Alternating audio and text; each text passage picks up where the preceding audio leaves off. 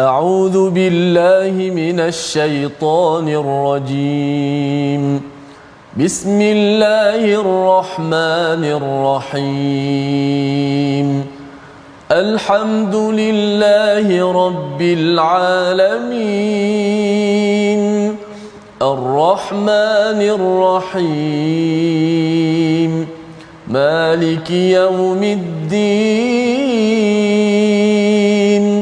إياك نعبد وإياك نستعين. اهدنا الصراط المستقيم.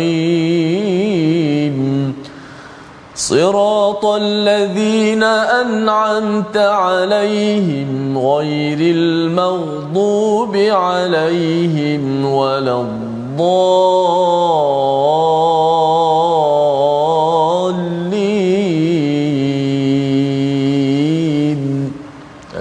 صدق الله العظيم. إن الحمد لله نحمده ونستعينه ونستغفره ونعوذ بالله من شرور أنفسنا ومن سيئات أعمالنا. من يهده الله فلا مضل له ومن يضلله فلا هادي له. أشهد أن لا إله إلا الله وحده لا شريك له وأشهد أن محمدا عبده ورسوله. رب اشرح لي صدري ويسر لي أمري واحلل عقدة من لساني يفقه قولي. أما بعد السلام عليكم ورحمة الله وبركاته. Apa khabar tuan-tuan dan puan-puan di luar sana? Jadi Alhamdulillah Ah, pada hari yang mulia ini ah, kita masih lagi berada dalam 10 hari yang awal Zulhijjah. Ah, tuan-tuan masih lagi kekal bersama program My Quran Time baca faham amal Moga dengan usaha tuan-tuan ini di mana tuan-tuan bersabar dalam menuntut ilmu, moga Allah Subhanahu Wa Taala memberikan ganjaran yang berlipat ganda. Ha? dan moga Allah Subhanahu Allah Subhanahu Wa Taala menerima amalan kita dan diberikan cahaya untuk kita di hari kiamat nanti.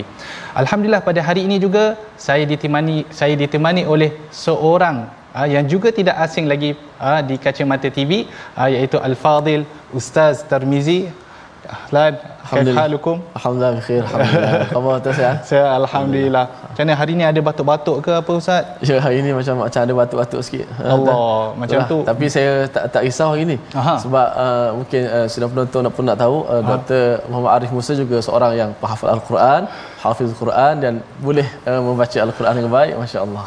Cepat sangat pas battennya tu ustaz. Masya-Allah. Tapi alhamdulillah apa-apa pun saya sangat bersyukur ya, Ya, kerana betul-betul. ditemani oleh seorang qari ah, yang insya-Allah akan melantunkan bacaannya dengan lagu-lagu yang insya-Allah orang kata apa menenangkan hati kita. Ya. Jadi insya-Allah pada hari ini tuan-tuan ah, kita, kita buka majlis kita ini dengan uh, doa subhanaka la ilma lana illa ma 'allamtana innaka antal alimul hakim rabbi zidna ilma. InsyaAllah pada hari ini kita akan uh, mentadabbur uh, ayat daripada halaman yang ke-539. Uh, jadi tuan-tuan boleh bukalah halaman uh, 539 surah Al-Hadid. Ya, uh, kerana pada hari semalam uh, kita telah pun mentadabbur uh, halaman 538. Jadi hari ini adalah kesinambungannya dan sebelum kita pergi dengan lebih mendalam uh, mengupas uh, apa yang Allah Subhanahu Wa Taala cuba sampaikan kepada kita uh, di dalam uh, ayat-ayat ini uh, kita nak minta daripada Al-Fadil Ustaz untuk untuk membaca terlebih dahulu ataupun sebelum itu minta maaf eh uh, mungkin uh, kita lihat dahulu okay. kepada sinopsis yang kumpulan ayat yang akan kita bincangkan sebentar lagi. Jadi uh, halaman yang ke-39 uh, pada ayat yang ke-12 ya akan dibincangkan mengenai keadaan orang mukmin diberi cahaya pada hari kiamat. Kemudian ayat 13 ke 15 kita akan membincangkan mengenai keadaan orang munafik pada hari kiamat. Uh, kemudian uh, kumpulan ayat yang terakhir iaitu daripada ayat 16 ke 18 ah, kita akan membincangkan tentang dorongan untuk khusyuk dan larangan meniru ahli kitab. Jadi sebelum kita pergi dengan lebih jauh, sekali lagi saya mempersilakan Al-Fadhil Ustaz Termizi untuk membaca daripada ayat 12 sehinggalah ayat 15. Falyatafaddal mashkura. Baik, Alhamdulillah, Fadil uh, Dr. Muhammad Arif Musa uh, selaku host dan juga pentadabbur kita uh, pada hari ini.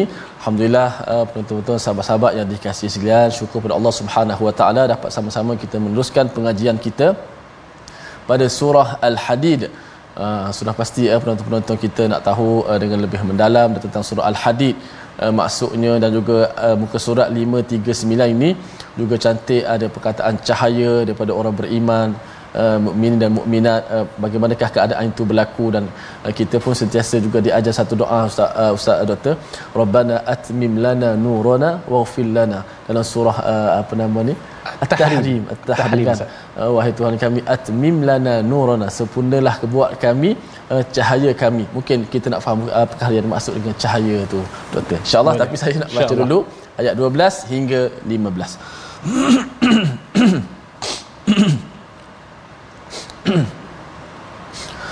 أعوذ بالله من الشيطان الرجيم. يوم ترى المؤمنين والمؤمنات يسعى نورهم يسعى نورهم بين أيديهم وبأيمانهم. بشراكم اليوم جنات. جنات تجري من تحتها الأنهار خالدين فيها. ذلك هو الفوز العظيم. يوم يقول المنافقون والمنافقات للذين آمنوا انظرونا نقتبس من نوركم نقتبس من نوركم قيل ارجعوا وراءكم فالتمسوا نورا فالتمسوا نورا فضرب بينهم بسور له باب باطنه فيه الرحمة وظاهره وظاهره من قبله العذاب ينادونهم ألم نكن معكم؟ ينادونهم ألم نكن معكم؟ قالوا بلى ولكنكم فتنتم أنفسكم وتربصتم. وتربصتم وارتبتم وغرتكم الأماني. وتربصتم وارتبتم وغرتكم الأماني حتى جاء أمر الله. حتى جاء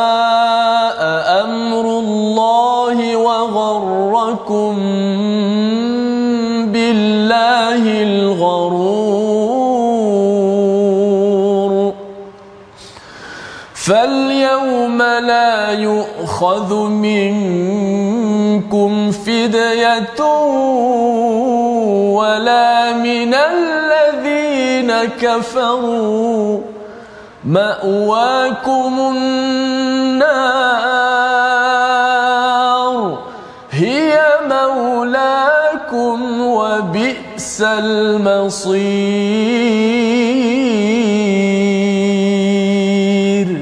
sadaqallahul azim Sadaqallahul azim. Ayat yang ke-12 Allah Subhanahu wa taala berfirman pada hari engkau melihat orang-orang yang beriman lelaki dan perempuan cahaya mereka bersinar di depan dan di sisi kanan mereka. Dikatakan kepada mereka hari ini ada berita gembira untukmu iaitu syurga-syurga yang mengalir di bawahnya sungai-sungai. Mereka kekal di dalamnya. Demikian itu kemenangan yang agung. Ayat ini tuan-tuan ha, membincangkan ataupun menggambarkan kepada kepada kita satu situasi yang akan berlaku pada hari kiamat.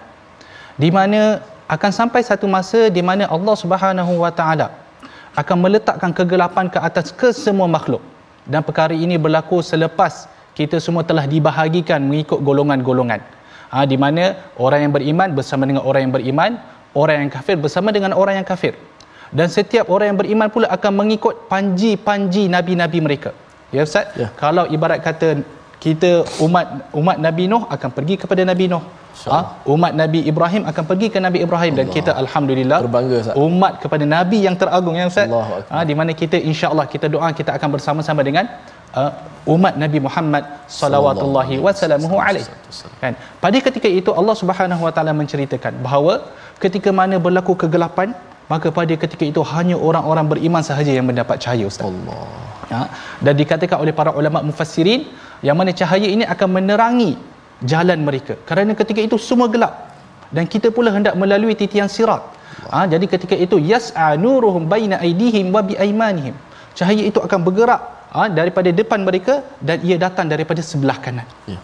ha, ha, jadi menunjukkan bahawa ha, orang beriman kita akan melalui titian sirat insya-Allah dengan cahaya yang penuh dan cahaya itu mengikut kata ulama tafsir dia berbeza antara orang ke orang yang lain ada setengah orang cahaya dia akan sebesar gunung Ustaz. Ya. Sebesar gunung. Cahaya akan sebesar gunung. Ada setengah orang pula cahaya dia hanya akan sebesar orang iaitu sebesar manusia. Oh. Kan yang akan menerangi. Yang penting boleh nampak. Kan? Kemudian dikatakan juga kepada orang-orang yang beriman, uh, busyrakumul yaum iaitu hari ini hari yang gembira untuk kamu. Kenapa? Jannatun tajri min tahtiha al-anharu khalidina fiha. Kerana kamu akan memperoleh syurga yang mana mengalir di bawahnya sungai-sungai dan kamu akan kekal di, di dalamnya khalidina fiha zalika huwal fawzul azim demikian itulah kemenangan yang agung ha? saya suka dengan ayat ni kemenangan yang agung kerana tuan-tuan kemenangan yang kita dapat atas dunia ini hanyalah sementara kadang-kadang kemenangan yang kita dapat hari ini keesokannya akan menjadi kegagalan. Ha? tetapi kemenangan yang Allah Subhanahu wa taala sebutkan di sini adalah satu kemenangan yang akan berkekalan. Ha, ia akan kemenangan yang tiada lagi di sebaliknya kegagalan. Pada hari itu juga Allah Subhanahu wa taala menyebut pada ayat yang ke-13 tuan-tuan yauma yaqulul munafiquna wal munafiqatu lil ladina amanu dhuruna naqtabis min nurikum. Ya? Di mana pada hari-hari itu orang munafik lelaki dan perempuan berkata kepada orang-orang yang beriman tunggulah kami kami ingin mengambil cahayamu.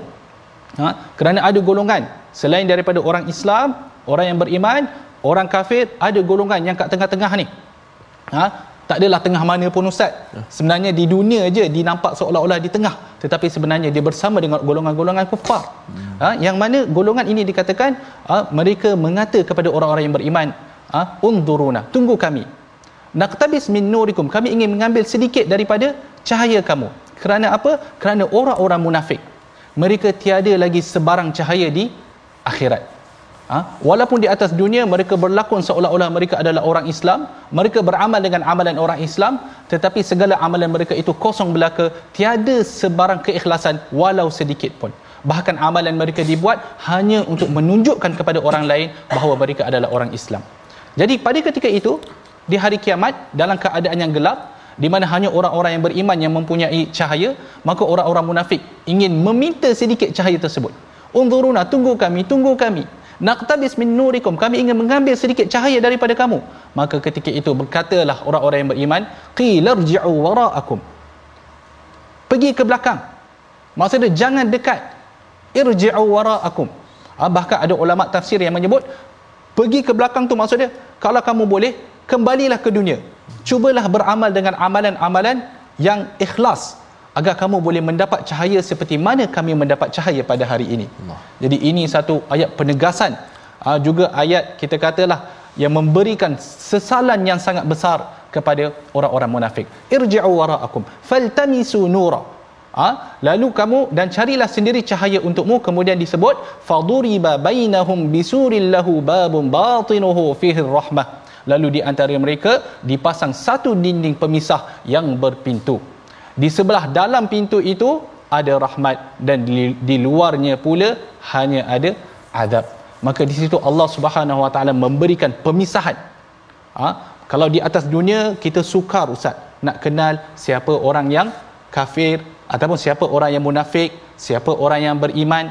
Tetapi di sana jelas ha, di mana orang-orang munafik ini Allah Subhanahu Wa Taala akan akan membongkarkan segala penipuan mereka Orang-orang munafik ini mereka menyangkakan bahawa mereka menipu Allah Subhanahu Wa Taala tetapi mereka tidak sedar bahawa mereka sendiri yang terpedaya dengan penipuan mereka sendiri. Ini disebutkan di dalam surah Al-Baqarah, yukhadi'una Allah wal amanu wa ma yakhda'una illa anfusahum wa ma yash'urun. Tidaklah orang-orang munafik itu menipu melainkan hanyalah diri mereka sendiri sedangkan mereka tidak mereka tidak sedar.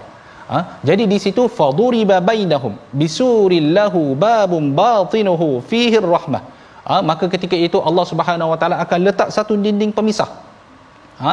yang mana dinding pemisah ini akan memisahkan antara orang yang beriman dan juga orang yang orang munafik ya maka ketika itu berkatalah orang munafik ha? pada ayat yang ke-14 tuan-tuan ha? yunadunahum yunadunahum alam nakum ma'akum. Ha? kemudian orang-orang munafik memanggil orang-orang yang beriman. Apa katanya? Ha? apa yang dikatakan? Qalu. Mereka kata bala walakinnakum fatantum anfusakum. Qalu yunadunahum alam nakum ma'akum. Orang-orang munafik memanggil orang-orang beriman. Mereka mengatakan bukankah kami dahulu bersama kamu? Tetapi orang beriman menjawab bala walakinnakum fatantun anfusakum ha? benar tetapi kamu mencelakakan dirimu sendiri ha?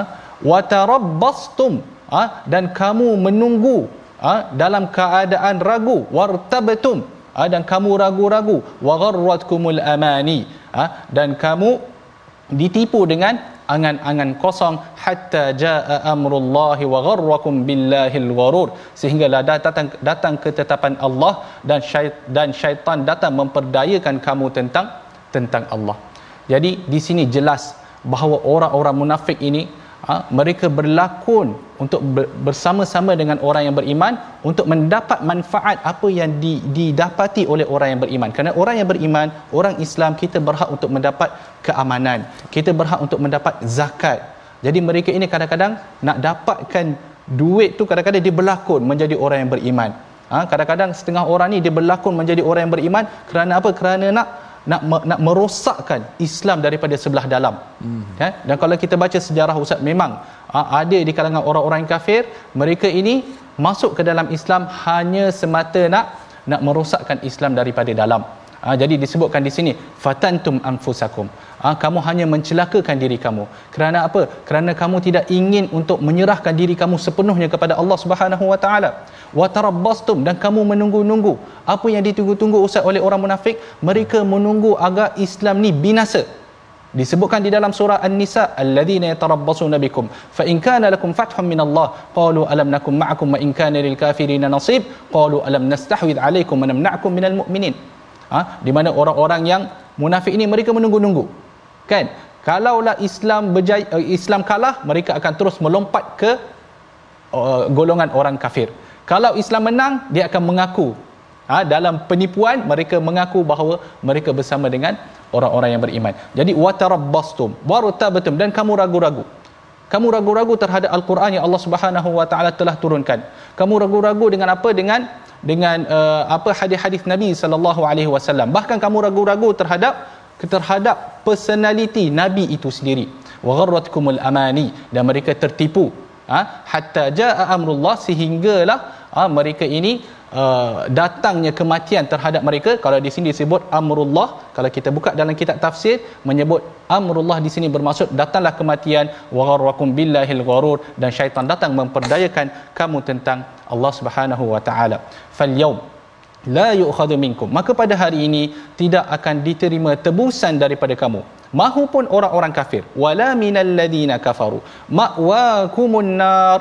Tempat kamu di dalam neraka hiya maulakum itulah tempat berlindungnya kamu. Ha?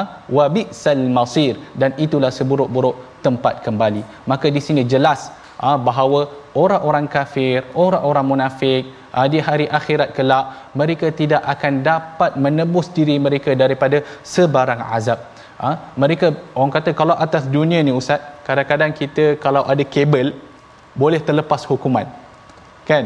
Ha, kalau kabel kita kuat kita buat apa jenayah ke apa kadang-kadang ha, kalaulah kita pandai main di mahkamah kita boleh terlepas.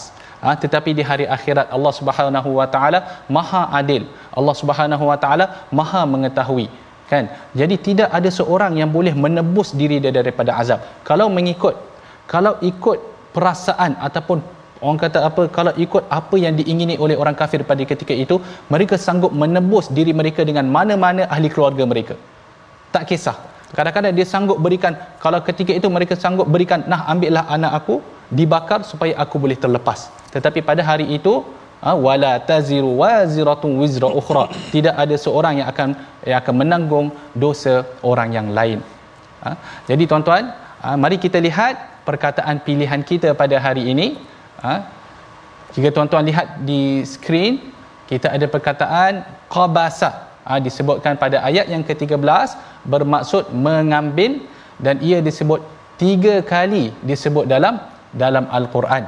Ha, jadi qabasa mengambil ha, disebutkan naqtabis min nurikum pada ayat yang ke-13 ha, di mana orang munafik cuba untuk mengambil sedikit cahaya daripada orang yang beriman. Jadi tuan-tuan, banyak disebutkan tentang orang munafik, maka kita perlulah belajar menjauhi sifat orang munafik.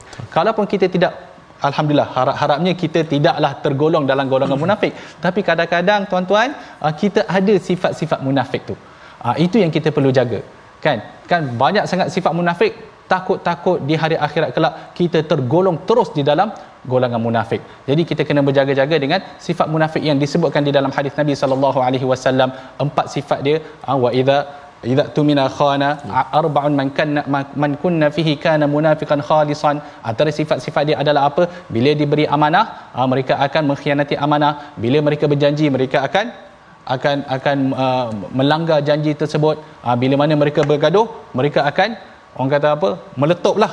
Mereka akan meletup. Jadi itulah antara sifat-sifat munafik dan banyak lagi sifat munafik disebutkan di dalam Quran dan disebutkan di dalam hadis Nabi sallallahu alaihi wasallam. Jadi kita berdoa pada Allah Subhanahu wa taala sentiasa tuan-tuan agar dijauhi diri kita ni daripada sebarang sifat nifak. Sebarang sifat nifak. Kan? Kadang-kadang tuan-tuan sifat munafik ni kalau kita biasa ada dalam diri kita sentiasa maka ia akan membawa kita kepada perbuatan-perbuatan yang lebih bahaya kita berehat sebentar. Insyaallah kita kembali lagi selepas ini. My Quran time baca faham amal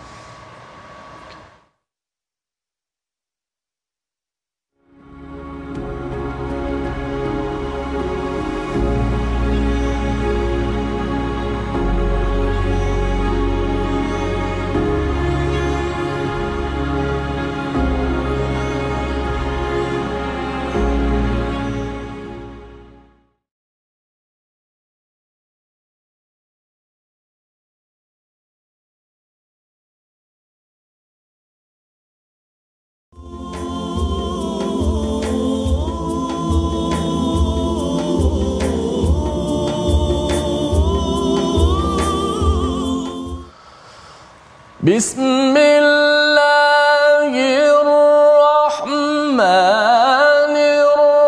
الرحيم ألم يأن للذين آمنوا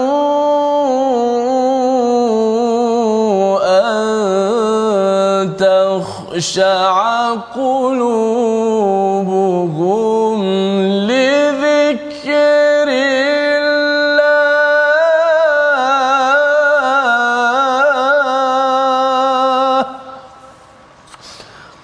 sampaikah waktu bagi orang-orang yang beriman untuk secara khusyuknya dalam zikrullah dalam mengingati Allah Subhanahu wa taala ini adalah sebahagian daripada ayat yang ke-16 yang akan kita baca sama-sama dan juga tadabbur daripada Dr. Muhammad Arif Musa yang mana Allah Subhanahu Wa Taala tanya kepada kita bilakah tiba waktu untuk kita khusyuk dalam zikrullah ha, satu perkataan yang memang mudah disebut khusyuk khusyuk tapi bukan ia satu benda yang sangat mudah untuk kita dapat laksanakan.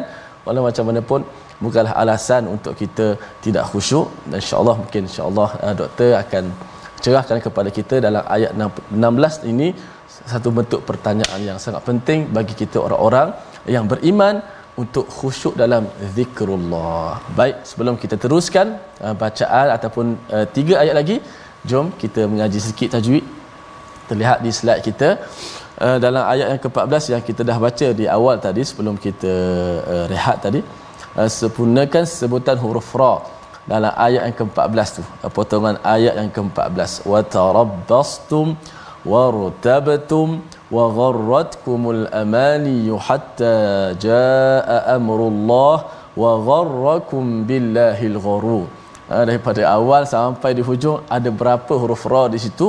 Maka huruf ra ni uh, ringkasnya uh, huruf yang dia ada sifat yang uh, disebut sebagai tafkhim tebal dan juga sifat disebut sebagai sifat yang tarqiq nipis. Ra ada keadaan-keadaan yang kita kena baca tebal dan ada keadaan yang kita kena baca dengan nipis. Maka sempurnakan sebutan itu. Kalau tebal kita tebalkan huruf ra. Kalau nipis kita nipiskan huruf ra. Jom kita baca sama-sama وتربصتم وارتبتم وغرتكم الأماني حتى جاء أمر الله. حتى جاء أمر الله وغركم بالله الغرور. So ada berapa huruf ra? Satu, dua, tiga, empat, lima, enam, tujuh sampai yang terakhir yang kita berhenti wakaf tu. Ketujuh-tujuh ra dalam contoh ayat ni semuanya kita baca dengan tebal belaka. Kerana berbaris di atas, dia eh, berbaris di depan dan dia mati sebelumnya berbaris di atas. Maka contoh dalam ayat yang kita baca tadi semuanya ra tu dibaca dengan secara tafkhim, secara tebal. Ra tak boleh baca dengan ra wa gharrat tak boleh tak boleh baca dengan ra. Ru walaupun baris depan dibaca dengan tebal. Al gharur tak boleh baca al gharur ah tak nak betul-betul menebalkan huruf ra itu. Jadi uh, itulah sikit sebanyak tentang uh, cara menyebut sebutan tebal ataupun disebut dalam istilah tajwid at-tafkhim pada sebutan huruf ra. Sama-samalah kita beramal dan banyaklah kita baca doktor dalam surah Fatihah bismillahirrahmanirrahim. Dibaca dengan tebal alhamdulillahi rabbil alamin. Ra tu dibaca dengan secara suara yang tebal. Wallahu a'lam. Jom betul. Ah, terima kasih Ustaz atas penerangan yang bagi bagi anak sangat jelas ya, sangat jelas ya Ustaz. Tapi itulah orang Melayu kita ni Ustaz, ya. uh, kalau ra tu kalau ra baris atas biasa kita dengar tebalnya. Ya. Tapi masalah bila ra baris depan Ustaz. Mm-hmm. Bila ra baris depan tu kadang-kadang ramai yang tak tebalkan. Betul. Betul. Dia sama tingkatan ketebalan dia tu ada beza ke macam mana Ustaz? Ya, kalau uh, sudah pastilah kalau ra yang berbaris di atas ketebalannya tidaklah sama ra bagi depan. Tetapi hmm. tetap dibaca dengan tebal tebal cuma uh, tidaklah uh, bunyi itu setebal seperti mana ia baris atas.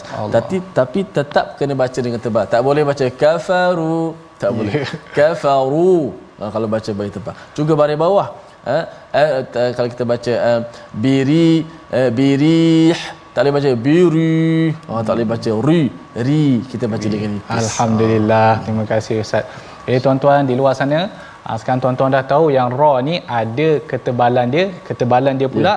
bertingkat-tingkat lah. Betul. betul? betul. Ha, yang tebal kalau baris atas tu kena tebal lebih lah. Kalau baris depan tu tebal juga. Hmm. Ha, jangan tidak ditebalkan. Hmm. Ha, kalau baris bawah tu barulah tarqiq. Cuma di sini kita mungkin uh, dengar tafkhim, tarqiq tapi tuan-tuan Quran ni tidak boleh lari daripada talaqi dan musyafahah lah. Betul. Tuan-tuan perlulah balik dan cari ustaz untuk membetulkan raw tuan-tuan. Ya. Jadi alhamdulillah. Uh, kita kembali pada uh, halaman yang ke-539 ha, kalau kita lihat tadi Allah uh, daripada ayat 12 sehingga ayat yang ke-15 Allah Subhanahu Wa Taala menekankan tentang al-munafiqun. Yang di mana mereka ini tiada apa-apa cahaya yang boleh mereka guna untuk menerangi jalan mereka di akhirat kelak yang mana akhirnya mereka ini akan jatuh. Ha, sebelum dapat pergi ke titian sirat tu mereka akan terjatuh dahulu di dalam di dalam api neraka. Ha, jadi seperti mana yang kita sebutkan tadi tuan-tuan kita mohon daripada Allah Subhanahu Wa Taala supaya kita dijauhkan daripada sifat-sifat orang munafik. Kerana itulah Nabi sallallahu alaihi wasallam di dalam sebuah hadis riwayat Abi Daud ha, Nabi sallallahu alaihi wasallam berdoa Allahumma inni a'udzu bika minasyiqaqi wan nifaqi wa su'il akhlaq ya uh, di mana Allah, uh, Nabi sallallahu alaihi wasallam memohon perlindungan daripada Allah Subhanahu wa taala daripada sebarang perbalahan daripada sebarang nifak daripada sebarang sifat-sifat orang munafik dan juga akhlak-akhlak yang buruk eh? jadi ayat yang ke-16 ayat yang ke-16 sebelum kita pergi dengan lebih lanjut saya nak mempersilakan terlebih dahululah uh, Ustaz Tirmizi untuk membaca ayat yang ke-16 sehingga ayat yang ke-18 falyatafaddal mashkura. Baik alhamdulillah terima kasih uh, fadil doktor. Jom sahabat-sahabat kita terus pada ayat 16, 17 dan 18 muka surat uh, 539. أعوذ بالله من الشيطان الرجيم. ألم يأن للذين آمنوا أن تخشع قلوبهم لذكر الله وما نزل من الحق الحق ولا يكونوا كالذين أوتوا الكتاب من قبل فطال عليهم الأمد فطال عليهم الأمد فقست قلوبهم وكثير منهم فاسقون اعلموا أن الله يحيي الأرض بعد موتها. قد بينا لكم الآيات لعلكم تعقلون. إن المصدقين والمصدقات واقرضوا الله واقرضوا الله قرضا حسنا يضاعف لهم يضاعف لهم ولهم أجر كريم. Sadaqallahul azim. Belum sampaikah waktunya. Bagi orang-orang yang beriman untuk secara khusyuk mengingati Allah dan mematuhi kebenaran yang telah diwahyukan kepada mereka. Dan janganlah berbuat seperti mana orang-orang yang telah menerima kitab sebelum itu yang mana mereka melalui masa yang panjang sehingga hati mereka menjadi keras dan banyak di antara mereka menjadi orang-orang yang fasik. Ini satu soalan yang Allah Subhanahu wa taala lontarkan kepada kita semua ya. Kalau kita lihat ha, kita lihat muka surat ini ha, kita lihat daripada ayat-ayat yang dibincangkan sebentar tadi ha, daripada daripada bagaimana cahaya yang terbentuk pada diri orang yang beriman. Kemudian kita lihat pula pada bagaimana orang-orang munafik merayu-rayu untuk mendapatkan cahaya ha, daripada orang-orang yang beriman. Tetapi apakan daya? Allah Subhanahu Wa Taala tidak membenarkan pada pada ketika itu Ha? Bila mana kita telah mendengar bagaimana orang munafik akan diazab oleh Allah Subhanahu Wa Taala pada ayat yang ke-15 itu disebut ma'wakumun nar hiya maulakum. Kan? Ha, tempat tinggal kamu adalah neraka. Orang munafik mereka ingin memberikan tebusan. Ha, ambillah sesiapa pun. Ha, tetapi bebaskanlah kami daripada api neraka. Tetapi ia sekali-kali tidak diterima oleh Allah Subhanahu Wa Taala. Bila mana kita telah mendengar semua ini bila mana kita telah menghayati ayat-ayat ini maka Allah bertanya kepada kita apa yang Allah tanya? Belum sampai masa dia lagi ke ustaz? Ya? Belum sampai masa lagi ke untuk orang-orang yang beriman ini untuk khusyuk hati mereka dengan zikrullah? Ha? dan juga apa kebenaran yang telah diturunkan oleh Allah Subhanahu Wa Taala? Belum sampai masa dia lagi ke? Belum sampai ke ustaz? Kadang-kadang kita ni orang-orang muda kan dia kata tak apa banyak lagi masa. Banyak lagi masa kan? Banyak lagi masa. Kita nanti aku bila dah uh, tua nanti aku pergilah surau. Sekarang tak ada masa. Aku tak ada masa. Kan sekarang kerja banyak sangat. Kan untuk agama tidak ada masa tetapi untuk dunia masa banyak. Kan tetapi untuk bila mana dia dah tua belum tentu pula dia akan ke surau. Kerana apa? Kerana tidak dilatih dirinya ketika usianya muda. Maka inilah Allah tanya kepada kita alam ya'ninil ladina amanu belum sampai masa dia lagi ke? Belum lagi ke sampai masanya? Untuk kamu tunduk dan patuh kepada Allah Subhanahu wa taala. Untuk hati kamu itu khusyuk ha, dengan zikrullah. Zikrullah ini para ulama menyebut dengan al-Quran. Kan? Zikrullah wa ma nazala minal haq. Zikrullah dan apa yang telah turun daripada kebenaran itu keduanya merujuk kepada al-Quran.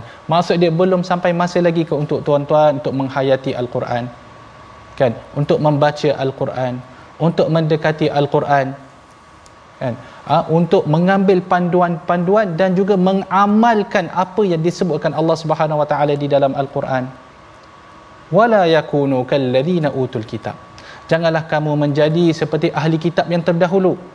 Kan? Fatala alaihimul amadu faqasat qulubuhum. Ha? kerana apa? Ahli kitab yang terdahulu mereka telah melalui masa yang panjang sehingga hati mereka menjadi keras. Apa yang dimaksudkan dalam ayat ini?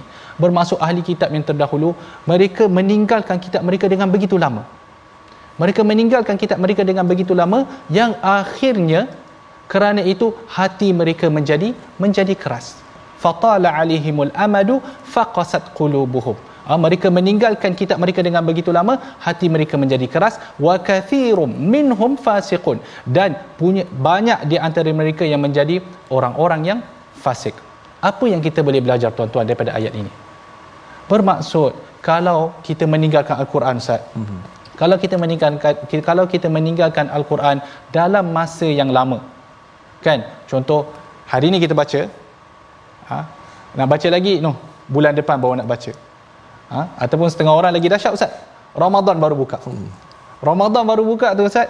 Masuk dalam apa tu kita katakanlah dia masuk dalam uh, kalau masuk Ramadan tu kita buat apa? Tadarus, tadarus. Ha, kita buat tadarus kan? Jadi ketika buat tadarus baru dia nak buka. Baru nak buka mushaf lepas tu baca Allahu akbar. Baca kelang kelibut. Ya. kan? Ustaz yang jaga tadarus tu pening kepala nak betulkan yang orang-orang yang lain ni duk tunggu ni. Allah bila lah dia ni nak habis nak balik ni nak balik ni tak habis-habis lagi. Yeah. kan? Ha, jadi dia buka Quran hanya ketika Ramadan. Bukan benda yang tidak baik tuan-tuan. Baik. Tetapi lama sangat meninggalkan Al-Quran. Kan? Bila nak buka balik Al-Quran tunggu Ramadan akan datang. Habis raya ambil Quran tu simpan elok-elok letak letak atas rak dah. Itulah kita jumpa lagi Ramadan yang akan datang. Ada juga uh, uh, uh, yeah. cerita pengalaman kan. Uh, yeah. Ada makcik datang nak betul huruf lah kan. Betul yeah. huruf nak belajar balik. Belajar balik nak belajar balik lah. Lama dah tinggal makcik dah lama dah tinggal ni. Ustaz, ya yeah, tak apa baca-baca. Oh, dah, dah kerah lidah dah baru nak baca balik. Bila last baca dulu masa khatam dulu. Sekolah rendah. Allah. Sekolah rendah. Sekolah rendah. nak boleh balik. Saya kata. Ada juga yang uh, persepsi begitu. Uh, bila dah khatam, okey dah. Mana dah lepas ah. satu syarat, buat pulut kuning, Lepas tu stop. Allah. Lepas tu baru mungkin lepas tu baru nak belajar balik. Mungkin uh, dah dapat dapat muhasabah tu nak belajar balik. Uh, agak memang agak suka sedikit nak mengembalikan balik. Yeah. Sebab lama sangat tinggal. Betul. Oh, jadi kalau boleh macam doktor katalah. Ya yeah, betul. Jangan lama sangat. Kita kita kena faham ya. Kita kena faham ya bahawa al-Quran ini dia bukan macam membaca al-Quran macam dia ibadah haji lah. Dia hmm. bukan macam tu. Memandangkan haji dah dekat. Dia bukan kita buat sekali kemudian habis kemudian dah habislah haji. Yeah, yeah. Kan? Hmm. Al-Quran bukan begitu. Al-Quran bukan kita baca sekali, khatam, alhamdulillah, keluar pulut kuning, semua orang kenyang, habis. bukan musim ah, tak musim. bukan macam tu. Dia bukan atas musim. Ha? kerana Al-Quran ini adalah ubat macam Al-Quran ini ibarat udara untuk kita. Di mana kita memerlukannya sentiasa. Ha? Panduan-panduan daripada Al-Quran ini kita patut rujuk sentiasa. Bukan hanya pada ikut masa yang kita mahu. Kan? Jadi tuan-tuan dekatilah kita diri kita dengan al-Quran. Sentiasalah membaca al-Quran. Sentiasalah mentadabbur ayat-ayatnya. Kan? Kemudian barulah hati kita boleh jadi khusyuk kepada Allah Subhanahu Wa Taala. Allah Subhanahu Wa Taala menyebut al-Quran ni ustaz kan? Dia ada kekuatan dia tersendiri. Ya. Kerana itu Allah Subhanahu Wa Taala menyebut Allahu nazzala ahsanal hadith kitaban mutasyabihan mathani taqsha'iru minhu juludul ladzina yakhshawna rabbahum kan orang-orang yang takut kepada Allah orang-orang yang bertakwa kepada Allah bila mana mereka mendengar al-Quran taqsyair dia akan jadi macam kulit mereka akan jadi macam dipanggil apa tu dia kalau orang sejuk-sejuk macam tu ah dia akan rasa Betul. bulu ah hmm. bulu roma dia naik apa semua ya betul ah kemudian thummatalinu juluduhum wa qulubuhum ila dhikrillah kemudian apa kulit mereka hati mereka akan menjadi lembut dengan mengingati Allah Subhanahu Wa Taala. Kalaulah kita belum sampai ke level tu tuan-tuan, maka kita perlu berusaha lebih. Kita perlu berusaha lebih. Kan? Kalaulah kita belum lagi bila orang baca Al-Quran, ha, tak ada rasa nak menitiskan air mata maka maksudnya kita perlu lebih berusaha. Perlu lebih membaca perlu lebih menuntut ilmu. Ha, kerana al-Quran ini orang yang menghayati al-Quran orang yang betul-betul dapat menghayati al-Quran adalah mereka yang mempunyai ilmu tentang al-Quran. Kerana itu disebutkan dalam di dalam al-Quran innama yakhshallaha min ibadihil ulama. Ketahuilah bahawa orang yang paling takut kepada Allah adalah golongan ulama. Kenapa? Kenapa kerana orang ulama ni kalau kita baca ayat tadi contohnya kita baca alam ya'ninil ladina amanu an takhsha'a qulubuhum li dhikrillah. Kita baca kita cuma fikir mungkinlah ada di kalangan kita yang fikir tajwid kena kasih betul. Hmm. ada yang langsung tajwid tak kira dah main langgar aje itu lagi harulah tapi ada alhamdulillah yang jenis tajwid kena jaga. Tetapi makna tu tak berapa nak sampai ke dalam hati. Diriwayatkan uh, bahawa seorang al-fudail ibn iyad al-fudail ibn iyad pada satu masa dia nak pergi adalah disebutkan ada satu maksiat yang dia nak buat. Ada satu maksiat yang dia nak buat. Kemudian dia terdengar ada seseorang membaca ayat ni. Alam ya'ni lil ladina amanu an takhsha'a qulubuhum li dhikrillah. Kan? Ha, jadi ketika itu Fudail mendengar belum ayat ini menyebut belum sampai masanya lagi ke? Ha, untuk kamu nak khusyuk kepada al-Quran. Maka ketika itu al-Fudail kata tak jadi aku nak buat maksiat tu terus berhenti dan bertaubat. Belum sempat buat Ustaz. Itu itu orang kata bila orang yang betul menghayati al-Quran bila orang yang betul memahami al-Quran mereka bila mendengar al-Quran kesan dia kepada jiwa tu sangat-sangat besar. Jadi itu yang apa yang kita cuba nak capai. Kerana apa tuan-tuan? Duduk di depan kaca TV cuba untuk memahami al-Quran. Kerana tuan-tuan kalau boleh nak Quran tu berjalan bersama-sama dengan tuan-tuan. Nak bawa dalam hati ni ada Quran. Kalau tak semua pun sedikit kan? Yang kita nak bawa lah ke dalam ke dalam kubur. Kemudian Allah Subhanahu wa taala menyambung i'lamu annallaha yuhyil arda ba'da mautiha ketahuilah bahawa Allah yang menghidupkan bumi setelah matinya kering. Kan? Ha? qad bayyana lakumul ayati la'allakum ta'qilun. Sesungguhnya telah kami jelaskan kepadamu tanda-tanda kebesaran kami agar kamu mengerti. Kenapa disebutkan ayat ni selepas ayat yang tadi? Soalan. Ya? yeah? Kenapa disebutkan? Ha? Kerana kalaulah Allah mampu untuk menghidupkan bumi yang telah mati dengan mengeluarkan pokok-pokoknya, kan? Maka begitu juga Allah mampu untuk menghidupkan hati yang mati dengan mendengar dan membaca serta menghayati Al-Quran. Hmm. Itu dia nak tekankan tu ya? Jadi disebutkan ya'lamu annallaha yuhyil arda ba'da mautiha qad bayyana lakumul ayati la'allakum ta'qilun. Kemudian disebutkan innal musaddiqina wal musaddiqat wa aqradullaha qardan hasana. Sesungguhnya orang-orang yang bersedekah baik lelaki maupun perempuan dan meminjamkan kepada Allah dengan pinjaman yang baik akan dilipat gandakan balasannya bagi mereka dan mereka akan mendapat pahala yang mulia ya, akhir sekali muka surat ini ataupun halaman ini di, di, diakhiri dengan ayat tentang bersedekah. Ya? Di mana orang lelaki yang bersedekah dan juga orang perempuan yang yang bersedekah. Menarik ustaz kalau kita lihat ya. Orang kata Islam ni menzalimi golongan wanita. Jauh sekali. Mm-hmm. jauh sekali.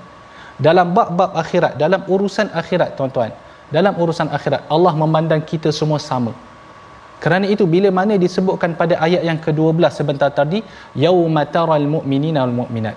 Kemudian mukmin dan juga mukminat. Ha? di sini pula Allah menyebut musaddiqin dan musaddiqat. Jadi dalam urusan akhirat baik lelaki atau wanita di depan mata Allah kita semua sama sahaja. Mari kita lihat pula resolusi untuk uh, sesi kita pada hari ini. Kalau tuan-tuan boleh lihat di skrin Resolusi yang pertama ataupun tindakan kita yang pertama adalah kita boleh memperkayakan amalan sedekah agar dikurniakan cahaya yang terang semasa di akhirat. Yang kedua, buang sifat ragu terhadap kebenaran hari kebangkitan dan segeralah membuat persediaan. Dan yang ketiga, tuan-tuan, hidupkan hati yang khusyuk dan sentiasa bersemangat dalam menjalani tugas seorang hamba. Untuk lebih memberkati majlis ini, saya nak mempersilakanlah uh, Ustaz Termizi untuk membaca doa. Fali tafadhal mashkur. Baiklah sama-sama uh, penonton sekalian untuk sama-sama kita doakan keselamatan dan juga kesejahteraan uh, kepada masa-masa banjir uh, yang uh, sedang dialami oleh mereka semua uh, di Baling Kedah uh, mudah-mudahan Allah Subhanahu Wa Taala berikan kemudahan ketabahan dan juga menggantikan uh, dengan yang lebih baik serta mengganjari ganjaran pahala buat mereka semua Bismillahirrahmanirrahim. Alhamdulillahirabbil alamin wassalatu wassalamu ala asyrafil anbiya'i wal mursalin wa ala alihi wa sahbihi ajma'in. اللهم لا تدع لنا في ساعتنا هذا ذنبا إلا غفرته ولا هما إلا فرجته ولا دينا إلا قضيته ولا مريضا إلا شفيته ولا مريضا إلا شفيته ولا عسيرا إلا يسرته ولا شهيدا إلا تقبلته ولا حاجة من حوائج الدنيا والآخرة إلا لك رضا ولنا فيها الصلاح إلا قضيتها ويسرتها برحمتك يا أرحم الراحمين وصلى الله وسلم وبارك على محمد وعلى آله وصحبه وسلم والحمد لله رب العالمين Alhamdulillah, terima kasih kepada semua penonton-penonton dan sahabat-sahabat. Seperti biasa kita mengajak kepada semua untuk sama-sama kita menyumbang uh, dalam tabung ataupun gerakan Al-Quran ini. Uh, moga-moga setiap uh, sumbangan kita dikira sebagai pahala di sisi Allah Subhanahu Wa Taala dapat memberi manfaat kepada seluruh masyarakat dengan Al-Quran Karim dan jangan lupa untuk saksikan ulangan malam pada malam ini dan juga esok pagi dan mudah-mudahan kita semua dimuliakan oleh Allah Subhanahu Wa Taala dengan Al-Quran. Jumpa lagi My Quran Time baca faham amal.